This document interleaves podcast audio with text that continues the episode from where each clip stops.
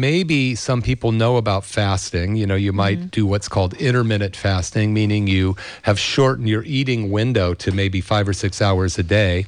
So you eat dinner and then you don't eat till lunch. So you give your body a 12 hour, 14 hour window of a break. You let the digestive system relax. Yeah.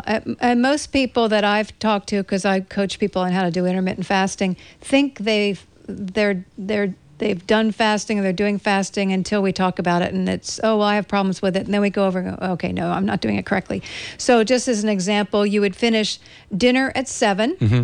right? You would wake up in the morning and you, hopefully. Hopefully. And you would have um, a bulletproof coffee correct. So would be coffee with uh, butter folks. Kerrygold butter my favorite in your coffee.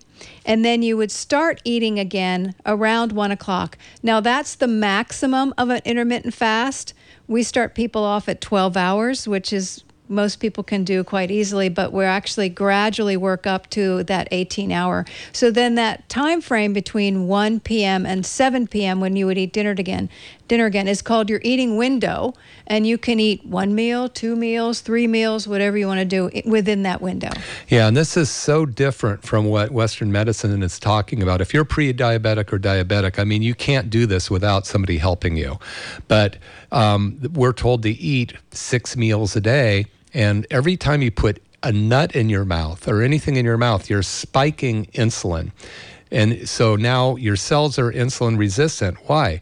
Well, look at it this way. If I had somebody talking to me and talking to me and talking to me and talk, pretty soon I'd stop listening.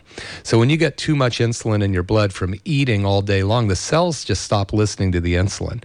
So what we're trying to do is turn off this insulin dependent machine, this uh, pre-diabetic thing by breaking giving a break to your nerve to your digestive system. We're actually allowing it a period of time to relax. Your heart can't relax. Your heart's got to beat 24/7 but you can give your digestive system a break and a lot of digestive problems will will clear up by doing this. Yeah so there is definitely a link between the health of a microbiome and fasting even though some people think oh fasting but um, for all of you out there, fasting is not starvation. And I yeah. love the way Dr. Pompa talks about the difference between the two.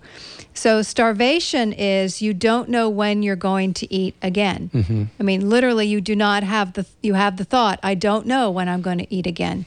And that thought permeates your whole body, and your body reacts to that. The, but fasting is I do know when I'm going to eat again. In fact, I can stop this at any time I want and eat again. That thought permeates the body and the body reacts to that. So there is a difference between therapeutic fasting, which is what we were just talking about, and starvation, and the body reacts differently. Yeah, absolutely. And um, so, what we do is we want to have you, we would have you do what's called 511, where you would do intermittent fasting for five days.